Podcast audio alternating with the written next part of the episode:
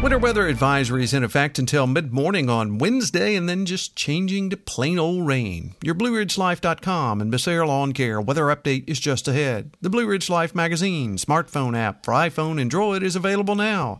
Download yours for free today. A look at weather next. Some cold, cold days are rolling back in for February with the threat of snow. That means getting ready now before those snow days arrive.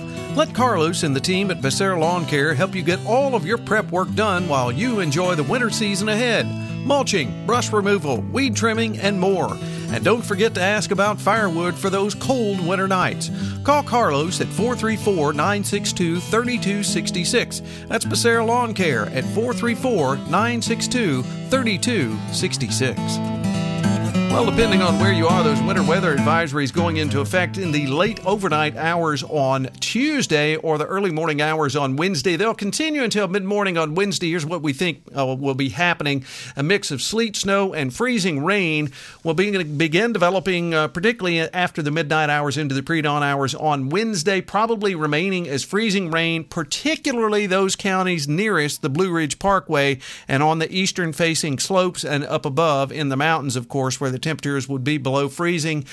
It will take a while for those temperatures to begin pushing up toward the freezing mark and above, but we will make it there, but it's just going to be slow. We have this situation again, much like last weekend, called cold air damming, where that heavy cold air settles down near the mountains, takes a while for that to mix out and actually get above the freezing mark.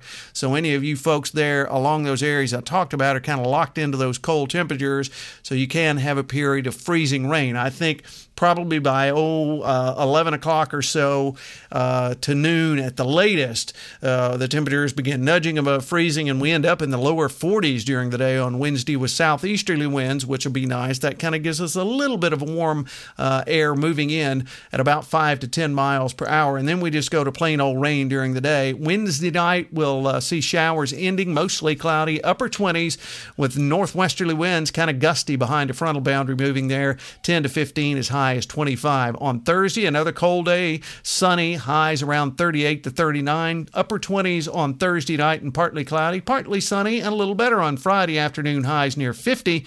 On Friday night, chance of showers moving back in, mid-30s. Saturday and Sunday both, showers likely, daytime highs on Saturday in the upper 40s, will be in the upper 50s to near 60 on Sunday. Monday, a chance of showers, partly sunny and 48. Tuesday, partly sunny, chance of showers and afternoon highs near 50. So up and down weather there for sure, but some nice temperatures coming our way too as we get toward the weekend. Hey, you have a great Wednesday, everyone. We'll catch you on our next weather update. Till then, I'm forecaster Tommy Stafford, and remember, check us out at BlueRidgeLife.com.